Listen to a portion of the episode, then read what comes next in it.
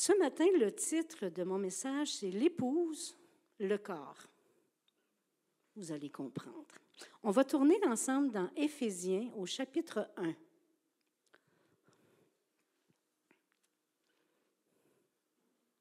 À partir du verset 15.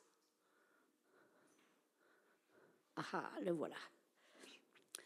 C'est pourquoi, moi aussi, ayant entendu parler de votre foi au Seigneur Jésus et de votre amour pour tous les saints, je ne cesse de rendre grâce pour vous. Je fais mention de vous dans mes prières, afin que le Dieu de notre Seigneur Jésus-Christ, le Père de gloire, vous donne un esprit de sagesse et de révélation dans sa connaissance.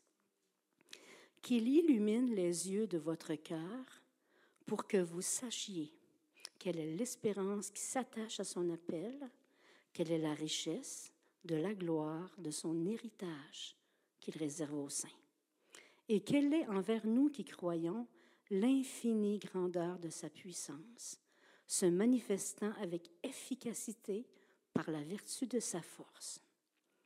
Il l'a déployé en Christ, en le ressuscitant des morts et en le faisant asseoir à sa droite dans les lieux célestes, au-dessus de toute domination, de toute autorité, de toute puissance, de toute dignité et de tout nom qui peut être nommé, non seulement dans le siècle présent, mais encore dans le siècle à venir.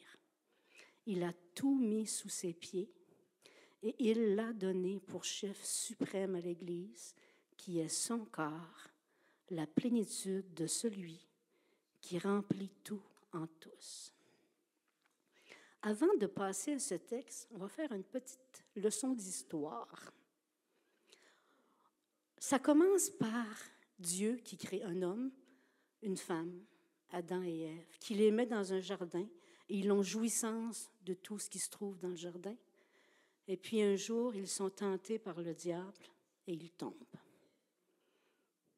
À partir de là, Dieu fait une nouvelle chose dans la vie de l'homme.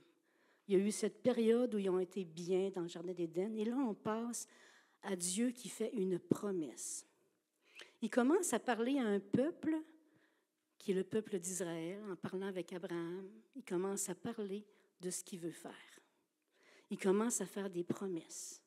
Au cours de l'Ancien Testament, au cours de toute cette génération que, que vit Abraham et ses descendants, il démontre comment il va sauver en faisant des sacrifices. Sacrifier un agneau pascal lors de leur sortie d'Égypte. Il promet qu'il va y avoir une vierge qui va avoir un enfant, dans Isaïe 53. Dans Michée, il parle que l'enfant va naître à Bethléem. Dans les psaumes, on parle qu'il va être trahi, qu'il va être mis en croix, qu'on va déchirer, partager cette tunique, qu'on va lui faire, boire du fiel et du vinaigre. Jérémie parle du massacre des enfants après la naissance de Jésus. Osée parle de la fuite en Égypte avant que se fasse le massacre. Et Jésus, le deuxième Adam, devient la troisième partie de l'histoire de l'humanité. Il est celui que Dieu a donné pour le salut. Il est venu démontrer l'amour de Dieu l'amour incroyable de Dieu pour ses enfants par des guérisons. Combien de guérisons on voit que Jésus a fait? Par des dons. Il a donné à manger à des gens qui avaient faim, il a donné aux pauvres, il ramassait de l'argent avec ses disciples, puis il donnait aux pauvres. Et il a même ressuscité des gens. On se souvient de Lazare, mais aussi le fils d'une veuve. Elle s'en allait en pleurant enterrer son fils et il a ressuscité ce jeune homme. Il est venu démontrer sa puissance parce qu'il était tout puissant. Il a multiplié des pains. Il a fait de la pêche miraculeuse. Il a chassé des démons. Quelle puissance il y avait en Jésus. Il est venu démontrer combien Dieu était saint en pardonnant à, à la femme adultère, en changeant des cœurs comme Zachée. Zachée qui volait, qui était un, un collecteur d'impôts qui volait les gens, il a changé son cœur. Il a montré la sainteté de Dieu aussi dans le temple, quand il voyait que ceux qui changeaient l'argent, ils trichaient un peu, puis ils volaient les gens qui venaient pour acheter les animaux pour les offrir. Il s'est mis en colère, puis il a jeté les terre. Il démontrait sa sainteté. Il est venu démontrer le salut par la croix. La troisième partie de l'humanité était la présence de Jésus. Mais après la croix, ressuscité, il retourne au ciel et on se retrouve dans la période de l'Église. Jésus n'est plus sur terre, il est au ciel. Et l'Église est à la fois sa fiancée, elle est à la fois son corps, elle est à la fois tout ça. Et on va le regarder ce matin. Dans Éphésiens, dans cette troisième partie de l'humanité, après la chute, un peuple est choisi. Ce n'est plus Israël, mais c'est chacune et chacun qui accepte que Jésus devienne leur sauveur, leur Seigneur. Dans notre vie de tous les jours, parce qu'on est encore ici avec des désirs, des rêves, des besoins, on a tendance à rechercher les choses de ce monde pour les avoir comme les autres, puis parce que ça nous satisfait.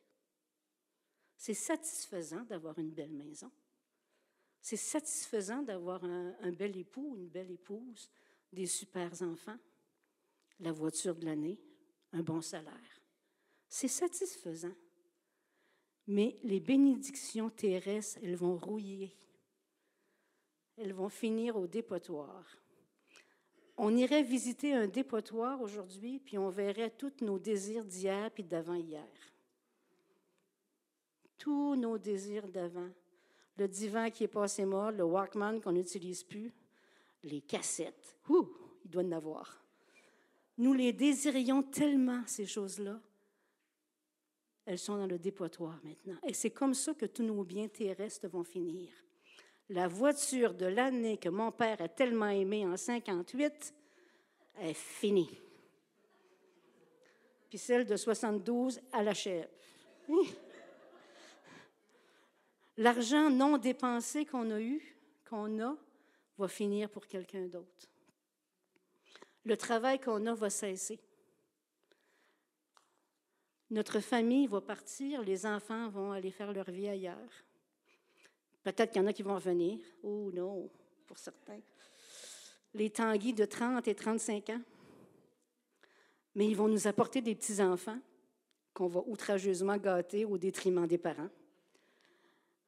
Mais un jour, nous-mêmes et chacune de ces personnes, on va quitter ce monde. Dans notre vie maintenant, il y a de la maladie, il y a des épreuves, il y a des bons jours et des mauvais jours.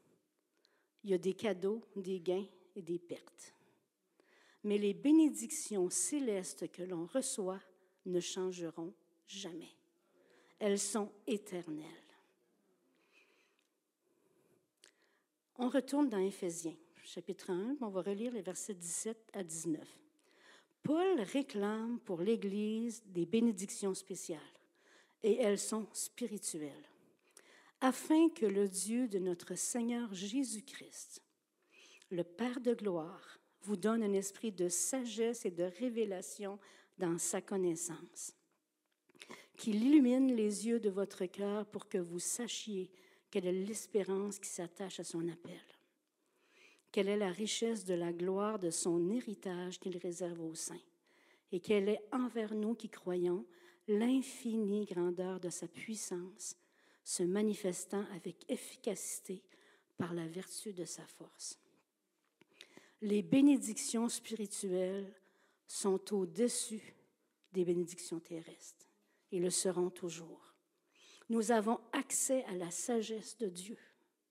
Wow! Vous vous souvenez de Salomon qui a demandé la sagesse de Dieu? Aucun autre n'a été connu comme étant aussi sage. J'ai accès à cette sagesse-là et chacun de vous a accès. On a accès à la connaissance de Dieu par la parole de Dieu, par l'enseignement qu'on reçoit et par les révélations qu'il nous donne. C'est extraordinaire, ça, parce que Dieu est parfait. On peut avoir des révélations de la part de Dieu pour nos vies personnelles. On a une espérance, une vie éternelle, un salut qui est déjà réglé ici, un salut qu'on va vivre éternellement. L'héritage, l'héritage que je pourrais recevoir de mes parents ou d'une famille quelconque va finir lui aussi quelque part dans un dépotoir. Mais l'héritage de Christ, l'héritage qu'il nous donne, va survivre éternellement. On a accès à sa puissance. On a accès à sa force. Ce matin, on va regarder c'est quoi notre véritable nature en tant qu'enfant de Dieu et ce que nous sommes en étant en Jésus. Pas en étant nous devant Jésus, mais en étant en lui. Jésus était assis à la droite du monde, à la droite du monde, à la droite de Dieu, et c'est dans le monde aujourd'hui qu'on peut le vivre. Depuis qu'il a quitté, depuis 2000 ans, nous sommes dans la dernière étape avant de se rendre au ciel. Toute la gang fête ça. C'est quand on y va, on ne le sait pas, mais ça va être glorieux. Il y a eu l'étape de la création, il y a eu l'étape de la démonstration de ce qu'est le salut, il y a eu l'étape du salut, et aujourd'hui nous sommes dans l'étape où nous apprenons et où nous vivons ce que nous recevrons clairement rendu au ciel. Dans Éphésiens 1, chapitre, 20, euh, chapitre 1, verset 20 à 22, c'est ce que nous avons maintenant droit, c'est ce que nous avons maintenant accès. Il l'a déployé en Christ en le ressuscitant des morts, en le faisant asseoir à sa droite dans les lieux célestes, au-dessus de toute domination, de toute autorité, de toute puissance, de toute dignité et de tout nom qui ne peut être donné, euh, qui peut être nommé, non seulement dans le siècle présent, mais encore dans le siècle à venir. Il a tout mis sous ses pieds. Nous sommes avec Jésus assis dans les lieux célestes. Wow! Ça n'a pas l'air de ça ici, mais c'est réel pareil. Nous sommes assis maintenant avec Dieu dans les lieux célestes, au-dessus de toute domination, au-dessus de toute autorité, au-dessus de toute puissance, au-dessus de tout problème, au-dessus de toute difficulté, au-dessus de toute chose méchante, au-dessus de toute maladie, au-dessus de tout, parce que nous sommes assis avec lui. Et il a tout mis sous les pieds de Jésus, au-dessous des nôtres aussi. Vous connaissez le chant, il est sous mes pieds. Quand j'étais plus jeune, j'aimais ça le piocher. Là, je pioche moins fort, mais on pioche quand même. Il est sous nos pieds, Satan. Jésus est au ciel, il a tout mis sous ses pieds. Qui sommes-nous en Jésus réellement? Ce matin, on va aller voir ça. Premièrement, nous sommes la fiancée parce que nous allons devenir l'épouse de Christ. L'Église est une fiancée, premièrement, on va le voir tout à l'heure, mais nous sommes aussi le corps de Christ. Et il y a ces deux réalités distinctes, mais qui s'imbriquent l'une dans l'autre. Ce que nous sommes, ce que nous héritons, parce que Jésus est déjà au ciel, c'est notre identité. On est plus que des Juifs qui ont une promesse, mais nous sommes des gens qui avons reçu la promesse. On ne marche plus auprès de Jésus comme un homme sur terre, qui est en train de nous apprendre ou de nous enseigner, mais nous en prenons encore. Nous entendons encore sa voix par l'Esprit Saint. Et Jésus est encore d'autant plus avec nous. Nous marchons en tant qu'enfants de Dieu, mais plus encore en étant sa fiancée, en tant qu'Église. Et nous sommes son corps, deux identités en marche, en action et en processus dans nos vies. L'identité de l'Église est plus que tout ce qu'on peut s'imaginer. Et on va voir ce matin à quel point. La fiancée de Christ est à la fois les individus que nous sommes, mais l'Église en tant qu'Église complète. Puis pas juste Rimouski. L'Église est la fiancée de Christ.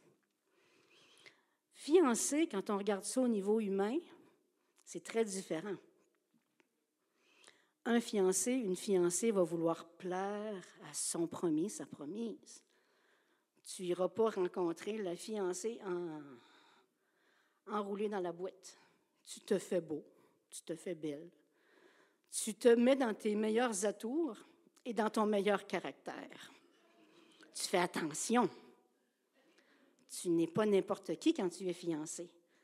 Malheureusement, quand tu es marié, des fois, c'est autre chose. Hein? Quand tu es fiancé, tu fais des projets. Puis tu fais des compromis, tu te prépares à faire des compromis. Madame veut une maison moderne, toute neuve, avec des pièces à air ouverte. Monsieur aime mieux les maisons anciennes avec des petites pièces cosy et les ébats dans chaque coin. Ils vont faire des compromis. Madame veut quatre enfants, monsieur en veut un. Et ils se marient, ils en ont huit. Non. Je ne prononce aucun nom. Pendant que nous sommes fiancés, il y a des compromis dans le monde. Mais pour Christ, avec Christ, c'est autre chose. Des fois, je m'imaginais mon monde en tant qu'épouse de Christ. Il nous promet qu'on va avoir une place au ciel. Puis pendant un bout de temps, j'imaginais la maison que j'aimerais avoir au ciel. Je disais, Seigneur, j'aimerais qu'elle ait des poteaux en argent ciselé, puis qu'elle soit avec une grande galerie tout le tour, puis une super cuisine, puis une chambre somptueuse, puis une salle de tricot, bien important. Jusqu'à ce que, quand je me mets à réfléchir, j'ai réalisé, est-ce que je vais cuisiner au ciel? Pas sûr. Tricoter, encore moins. Dormir, il n'y aura plus ni jour ni nuit, dit l'Apocalypse. Donc, ce qu'il nous prépare est au-delà et différent de toute mon imagination. Et j'ai hâte de voir ça. J'ai hâte de voir ça. Le fait que nous soyons fiancés à Jésus-Christ nous donne accès à différentes choses, à l'Esprit Saint. Le fait qu'il soit au ciel, il nous a envoyé l'Esprit Saint. Il nous l'a. Et ce n'est pas une personne à l'extérieur qu'on écoute, mais à l'intérieur. Quel cadeau précieux. Nous avons accès à Dieu en nous. Wow! Qui pourrait croire ça? Je ne suis pas Dieu, mais j'ai Dieu en moi. J'ai la parole de Dieu. C'est un cadeau précieux, ça. J'ai des enseignements. Je peux avoir relation avec Dieu par sa parole, par des enseignements. J'ai la possibilité de prendre des décisions, pas juste par moi-même, mais en demandant la direction de Dieu. Oh, combien j'ai évité des chutes pénibles. Parce que Dieu m'a dit, hum, va pas par là. Et quelques mauvaises chutes parce que je n'ai pas écouté. On a accès à sa sanctification. On a accès à pouvoir changer parce que lui le fait en nous. Moi-même, me changer moi-même, c'est une méchante job. Mais si Dieu s'en mêle, waouh, c'est faisable. J'ai accès à la pureté de Dieu.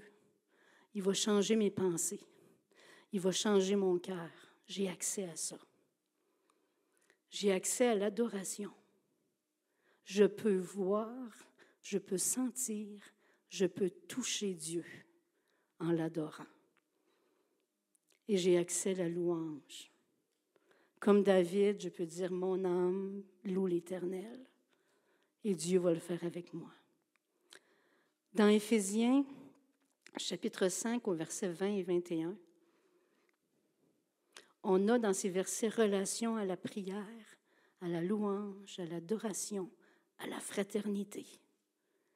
C'est un grand cadeau. Rendez continuellement grâce à Dieu, le Père, pour toutes choses au nom de notre Seigneur Jésus-Christ, vous soumettant les uns aux autres dans la crainte de Christ. Oups, soumission. C'est la meilleure chose qui peut nous arriver parce que si c'est moi qui décide, là, watch out le dégât. Mais si c'est Dieu qui me permet puis qui me dirige, ce ne sont que des bonnes choses qui vont arriver. Il faut constamment que je réalise dans mon esprit, et c'est la même chose pour chacun d'entre nous, que notre propre entendement ne satisfait pas Dieu. Notre propre façon de penser ne satisfait pas Dieu. Il y a des bonnes personnes dans le monde, j'en connais. Il y a des bonnes personnes qui ne connaissent pas Dieu. Mais pour satisfaire Dieu, on a besoin de l'avoir dans notre vie et d'entendre ce que lui veut, qui peut être bien différent que ce que la bonne personne va faire. Aussi jolie soit son œuvre, aussi jolie soit son, ce qu'elle va faire. Éphésiens chapitre 5, versets 25 à 28. Non, je ne parlerai pas des couples. Marie, que chacun aime sa femme comme Christ a aimé l'Église et s'est livré lui-même pour elle, afin de la sanctifier en la purifiant et en la lavant par l'eau de la parole, pour faire paraître devant lui cette Église glorieuse, sans tache, ni ride, ni rien de semblable, mais sainte et irréprochable. C'est ainsi que le mari doit aimer sa femme comme son propre corps. Celui qui aime sa femme s'aime lui-même.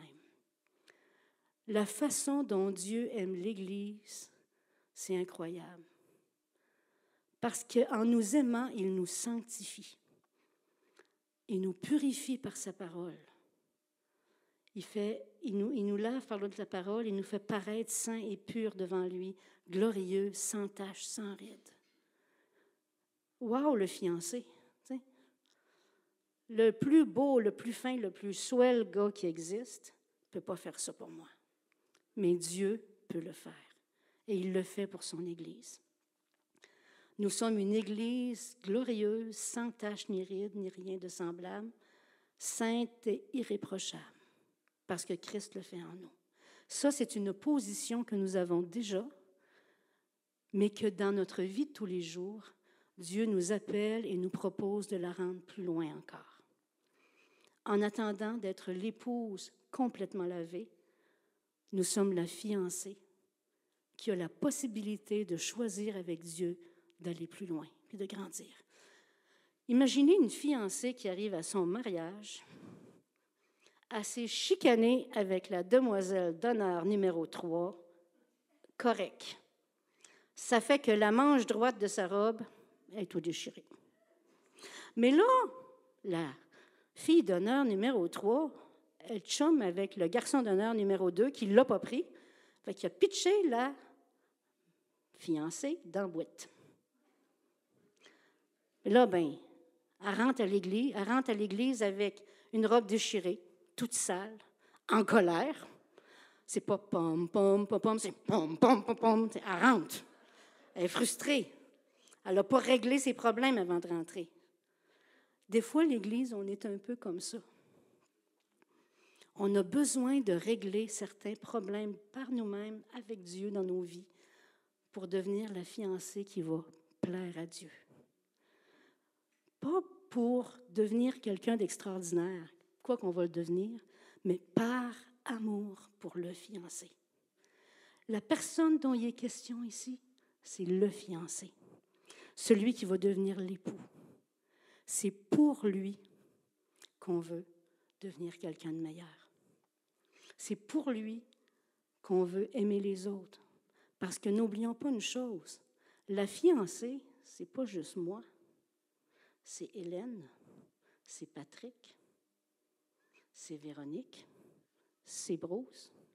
Chacun d'entre nous, nous sommes la fiancée, donc d'une perle précieuse aimée de toute éternité par Jésus.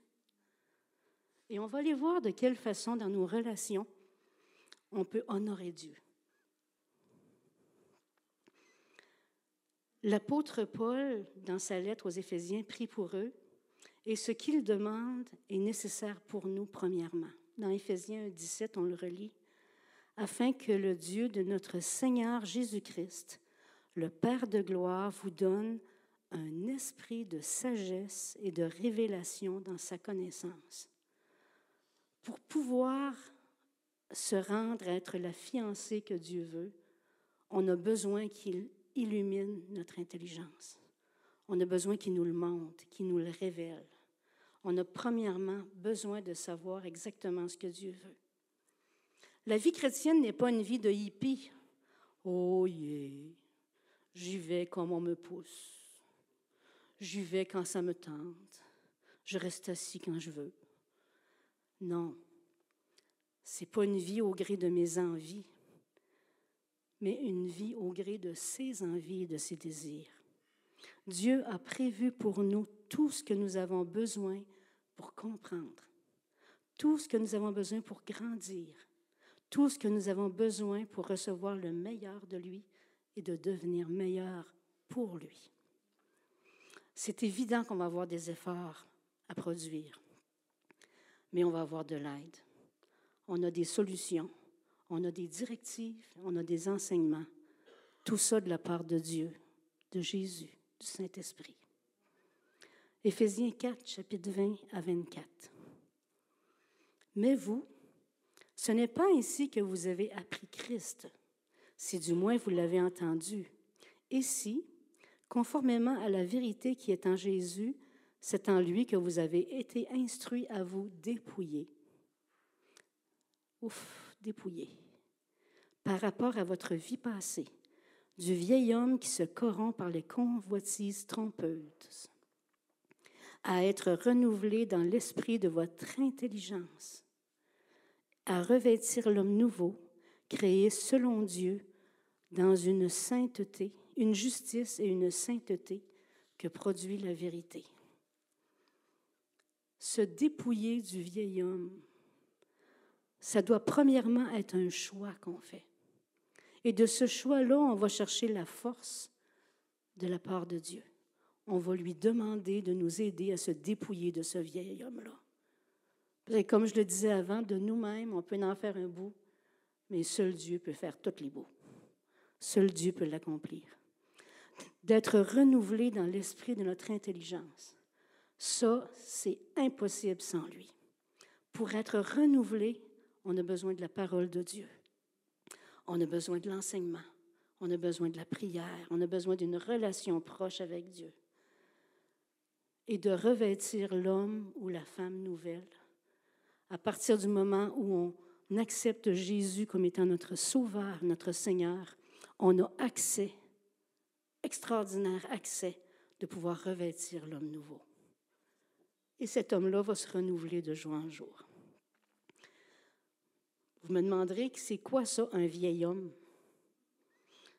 C'est celui-là. Éphésiens 5, chapitre 3 à 4. Que la débauche, ni aucune impureté, ni la cupidité ne soient pas même nommées parmi vous, ainsi qu'il convient à des saints. Le vieil homme, il aime seul plaisir, qu'il soit acceptable ou non il se tourne automatiquement vers l'impureté. Il est cupide parce que c'est la nature qui a été déversée en nous par notre ennemi. Qu'on n'entende ni paroles grossières, ni propos insensés ou équivoques, choses qui sont contraires à la bienséance, qu'on entende plutôt des actions de grâce. Le vieil homme, il parle pas bien, puis des fois, il dit pas, mais il pense mais l'homme régénéré par Dieu, qui accepte d'être changé par Dieu, voit son langage qui sort et son langage qui est dans le cœur changé. Et il devient quelqu'un qui est plein d'actions de grâce. Un autre, Éphésiens 5, 8 à 10. Autrefois, vous étiez ténèbres et maintenant vous êtes lumière dans le Seigneur. Wow! Marchez comme des enfants de la lumière. Ça, c'est l'homme régénéré. Car le fruit de la lumière consiste en toutes sortes de bonté, de justice et de vérité. Examinez ce qui est agréable au Seigneur. Examinons ce qui est agréable au Seigneur. Ça demande du temps, ça demande une décision. Tu te lèves le matin, il peut arriver n'importe quoi. Puis dans la journée, il peut arriver n'importe quoi. Chose agréable, chose désagréable. Personne agréable, personne désagréable. Événement agréable, événement désagréable. Bonne nouvelle, mauvaise nouvelle.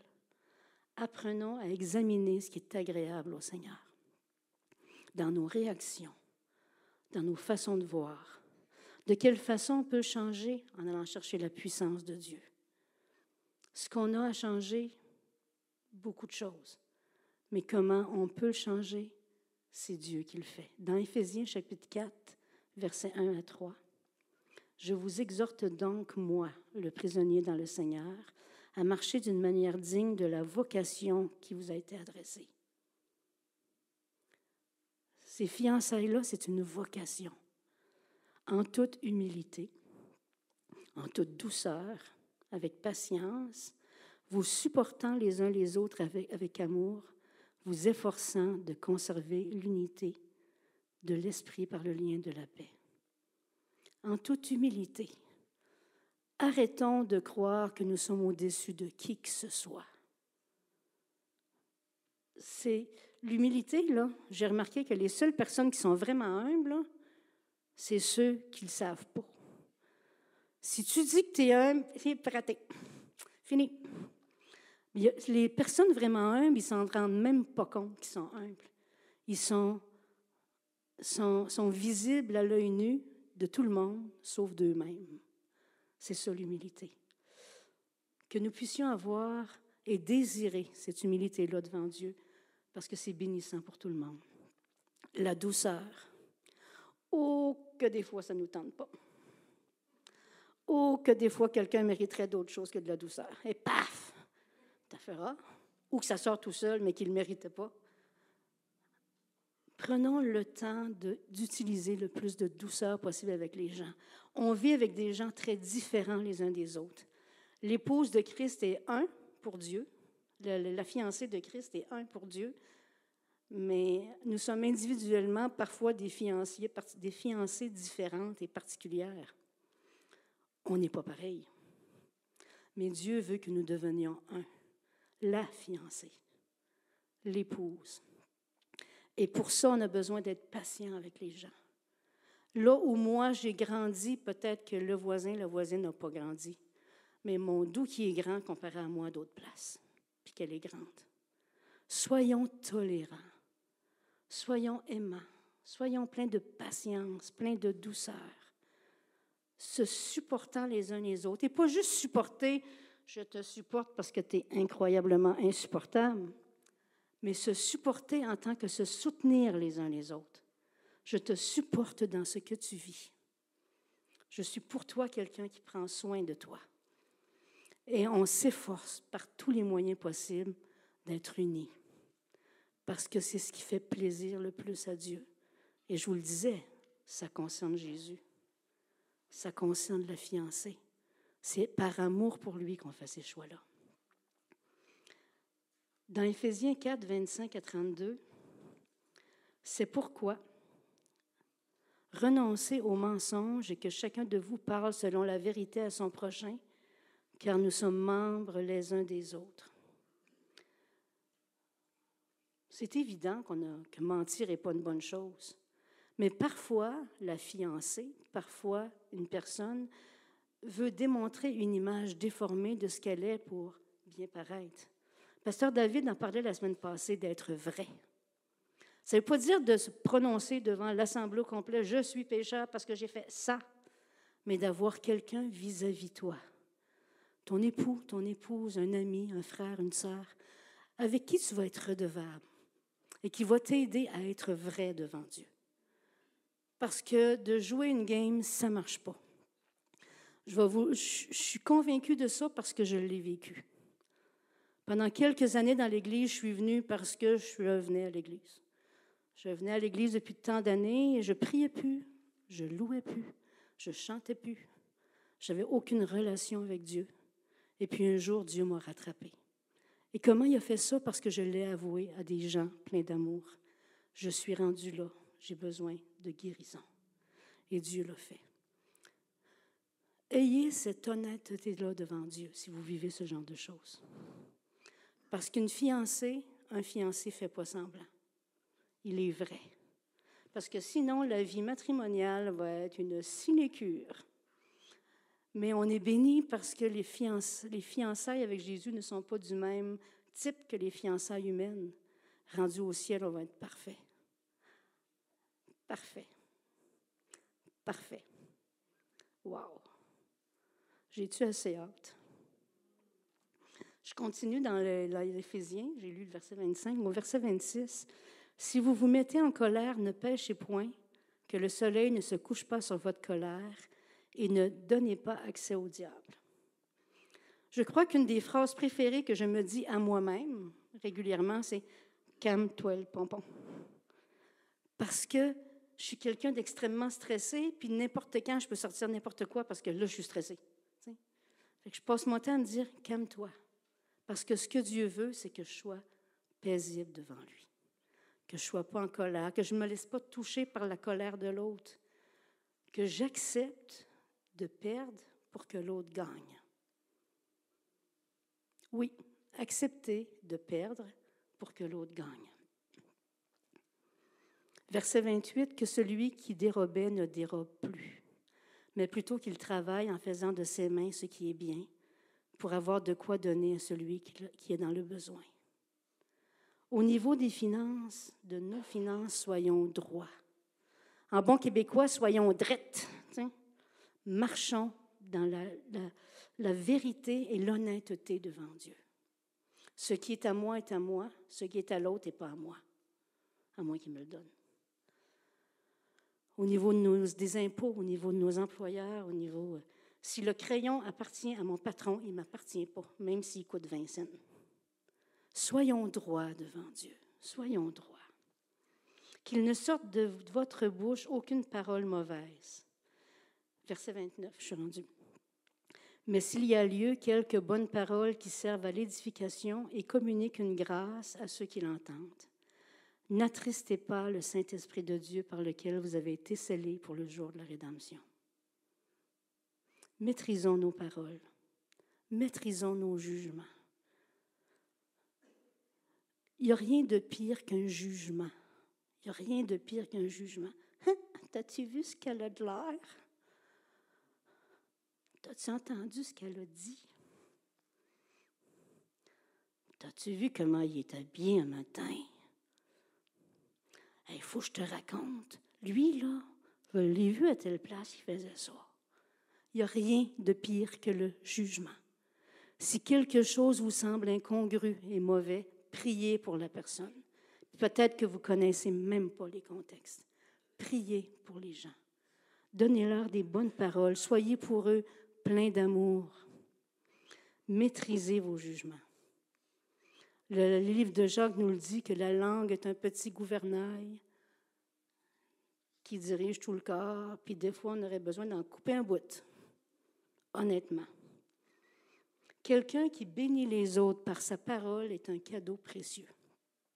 Il n'y a rien de plus merveilleux que des personnes qui ont toujours des paroles de bénédiction, des paroles d'encouragement, des paroles d'amour, des paroles douces. Ces gens-là, là, puis il y en a plein comme ça ici, c'est une bénédiction. Devenons de ces gens-là. Devenons comme ça. Puis si, si on défaille, puis qu'on tombe, relevons-nous, puis redevenons, faisons tout notre possible pour être ce genre de personnes-là. Verset 31. Que toute amertume, toute animosité, toute colère, toute clameur, toute calomnie et toute espèce de méchanceté disparaissent du milieu de vous. Chacune des personnes de cette Église qui en fait partie est la fiancée de Christ. Donc, elle a une valeur inestimable pour Christ. Personnellement, d'attaquer ou de briser ce qui appartient à Dieu, je pense que ce n'est pas une bonne idée. Ça lui appartient. Pierre et Diane appartiennent à Dieu. Je dois les traiter comme étant les joyaux de Dieu qu'ils sont. Et chacun et chacune d'entre nous, nous le sommes et nous devons se traiter de cette façon-là. Dieu a payé pour tout le monde, même pour ceux qui ne connaissent pas Dieu. Donc, traitons tous de la bonne façon. Ton collègue qui est difficile à supporter, même s'il n'a pas donné sa vie à Dieu, Dieu le considère précieux et veut l'amener à lui. Ton frère, ta soeur, qui est un, ton frère, ta soeur dans la chair, qui ne connaît pas Dieu, puis qui te tape sur les orteils tout le temps, Dieu l'aime, Dieu le désire. Agis avec lui, avec son amour. Ton voisin, qui pique une crise à 6 heures le matin. Je dis ça en riant parce que j'ai eu droit à ça ce matin. Pas, pas, face à moi, mais euh, il y a quelqu'un qui a pété les plombs dans mon immeuble un matin, de 6 heures à 7 heures et demie à peu près. J'ai tout compris ce qu'elle a dit, mais c'est pas grave. Dieu aime cette personne-là. Dieu veut atteindre cette personne-là. Dans toute sa colère, Dieu veut lui donner la paix. Dieu a un plan d'amour prévu de toute éternité pour cette personne-là. Soyons pleins d'amour avec les plus pénibles, avec les plus revêches. Parce qu'il y a une chose qu'il ne faut pas qu'on oublie, si l'autre est difficile à vivre, des fois ça peut être moi qui est difficile à vivre. Ne dites pas Amen, s'il vous plaît. nous allons être traités de la façon dont nous traiterons les autres, chrétiens ou non. Et ça, c'est une vérité claire. Tu vas être traité comme tu traites les autres. Verset 32 de, de la suite du texte, Soyez bons les, uns vers les autres, compatissants, vous pardonnant réciproquement, comme Dieu vous a pardonné en Christ. Dans Matthieu 7, 2, car on vous jugera du jugement dont vous jugez, et l'on vous mesurera avec la mesure dont vous mesurez. oui. Comme je juge, je serai jugé, et comme je brise, je serai brisé. Et comme je mesure, je serai mesuré. C'est sérieux. Beaucoup, beaucoup de principes, beaucoup, beaucoup de règles, beaucoup, beaucoup d'exhortations dans notre livre d'Éphésiens. Parce que j'ai lu beaucoup Éphésiens, comme vous voyez. Mais pourquoi? Par amour pour Christ. Pas pour devenir la personne la plus merveilleuse qui soit, dans l'Église par amour pour Jésus. C'est de lui qu'il s'agit. C'est du fiancé qu'il qu'il s'agit. Un petit dernier texte dans Éphésiens 5, 8 à 9. Autrefois, vous étiez ténèbres, et maintenant vous êtes lumière dans le Seigneur. Marchez comme des enfants de lumière, car le fruit de la lumière consiste en toutes sortes de bonté, de justice et de vérité et c'est lui qui nous les donne.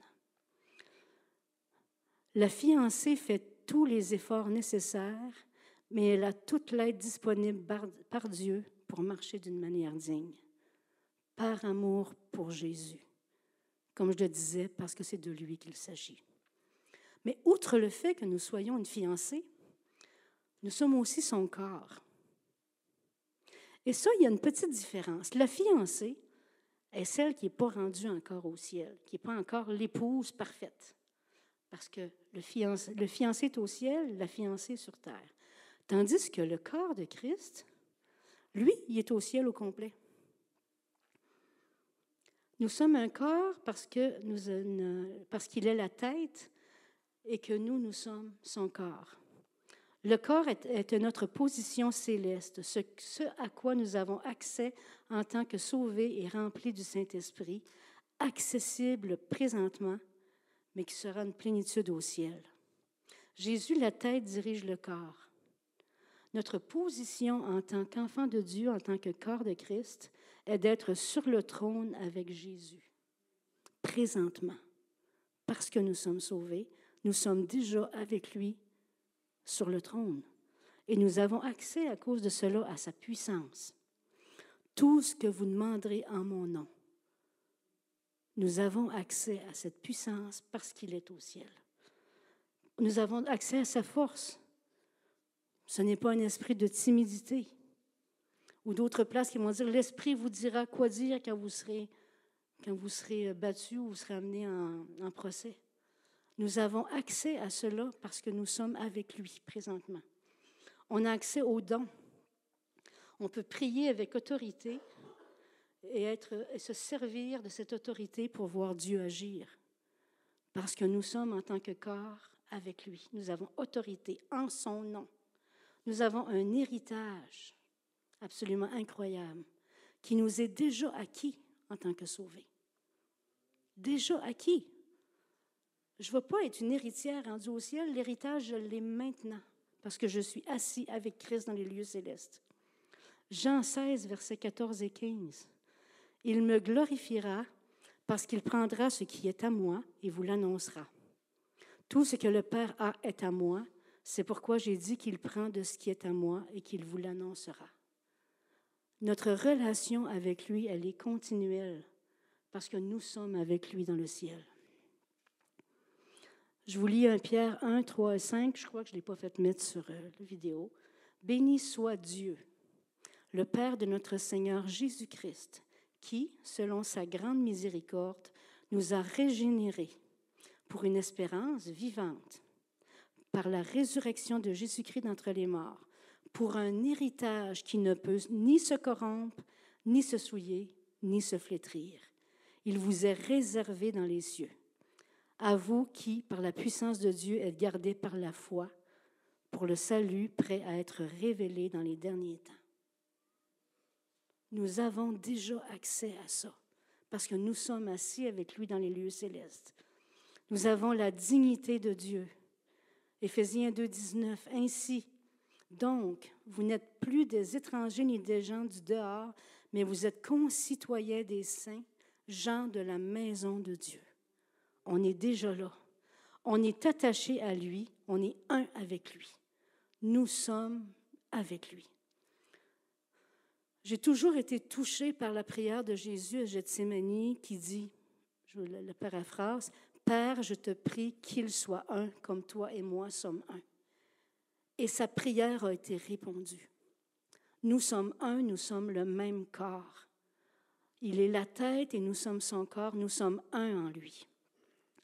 Si nous sommes un seul corps, à combien plus forte raison, comme je le disais tout à l'heure, on va avoir de la facilité à s'aimer.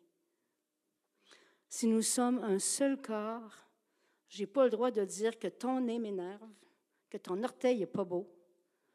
Dans le corps de Christ, chaque partie, chaque personne est une créature merveilleuse. Chacun d'entre vous. Et vous faites partie de moi. Et je fais partie de vous. Et nous faisons partie de Christ. C'est extraordinaire. Des gens de toutes conditions, de tout endroit, de tout âge, de toute couleur, la même, même, même famille. Éphésiens 5, 29, 30. Car jamais personne n'a haï sa propre chair, mais il la nourrit et en prend soin, comme Christ le fait pour l'Église, parce que nous sommes membres de son corps.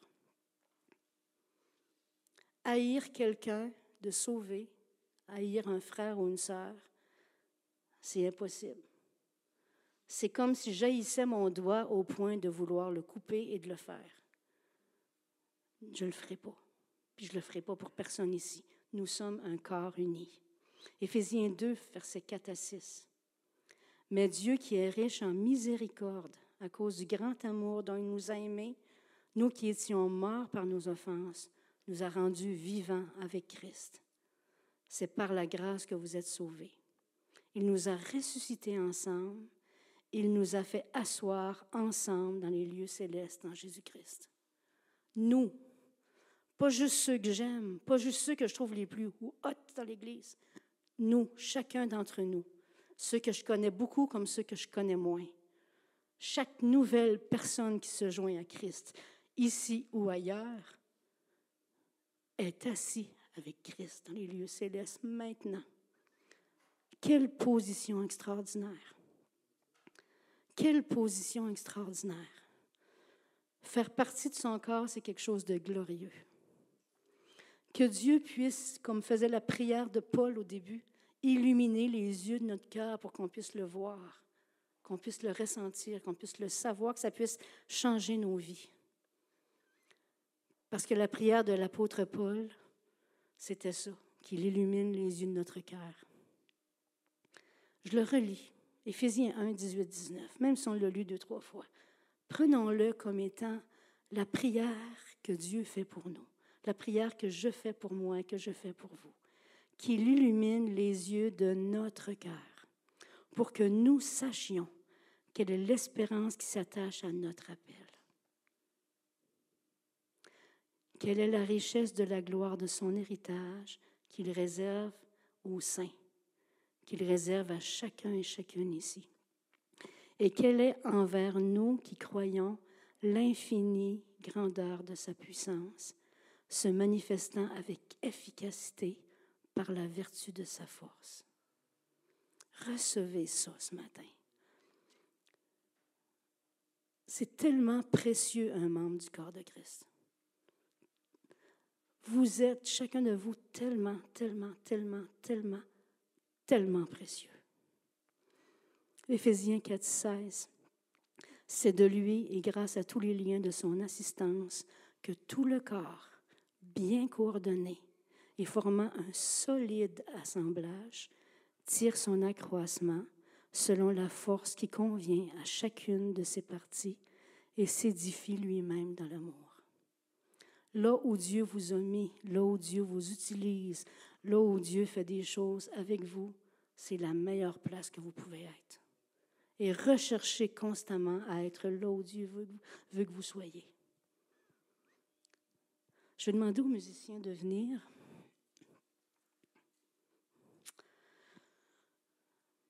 Ce que j'aimerais que vous reteniez ce matin, ce n'est pas la liste incroyable de choses qu'on a changées dans nos vies. Elles sont importantes. Ni l'énumération des péchés et déficiences possibles de l'humain. On les connaît bien. Mais plutôt deux choses. Vous êtes la fiancée de Christ en tant qu'Église et en tant que personne. Bientôt, oh bientôt j'ai hâte, on va devenir son épouse. Faisons tous nos efforts pour s'édifier les uns les autres et par amour pour lui, d'être la plus belle épouse qui soit. On va être glorifié en arrivant en haut. Ce qu'on va avoir fait comme effort va être multiplié par je ne sais combien de choses, puis que ça va égaler perfection. On va être parfait rendu au ciel, puis c'est lui qui va le faire. Mais maintenant, il nous a laissé des, directives et des exhortations pour se sanctifier. Ensemble, soyons en marche. Décidons de lui obéir. Prenons des décisions. Soyons à l'écoute de ce qu'il nous demande à chacun d'entre nous. Ça va être différent pour chacun. C'est pour ça qu'on se mêle pas de comment Dieu fait dans la vie des autres. Pardonnons. Pardonnons. Aimons. Donnons. Prions Étudions la Bible, louons Dieu, célébrons-le, adorons-le. Soyons un peuple d'adorateurs, de louanges, de prières. La fiancée a reçu le Saint-Esprit. Utilisons-le. Entendons-le, écoutons-le. La fiancée est aimée, tellement, tellement aimée de Christ, que cet amour déborde autour de nous parce que nous sommes, chacun d'entre nous, des co-fiancés, fiancés ensemble. S'aimer ardemment les uns les autres, c'est aimer Christ. Nous sommes le corps de Christ en tant que position. Nous avons accès à sa puissance. Nous avons accès à ses dons. On est assis avec lui dans les lieux célestes. On a un libre accès au Père, un libre accès au Saint-Esprit, un libre accès à Jésus.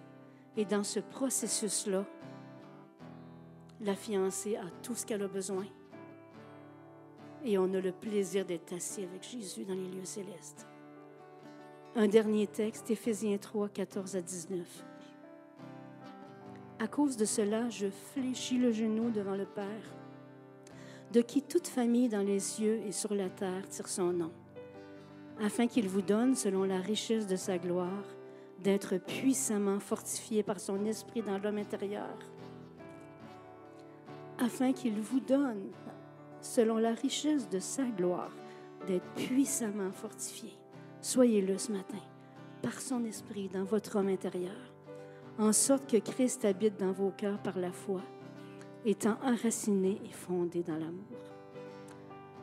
Que vous puissiez comprendre avec tous les saints et le goûter et le sentir et le vivre ce matin, quelle est la largeur, la longueur, la profondeur, la hauteur et connaître l'amour de Christ, votre fiancé, qui surpasse toute connaissance, en sorte que vous soyez remplis de toute, jusqu'à toute la plénitude de Dieu. Amen. Je vous demande de vous lever. On va faire un dernier chant, mais je vais vous revenir ensuite.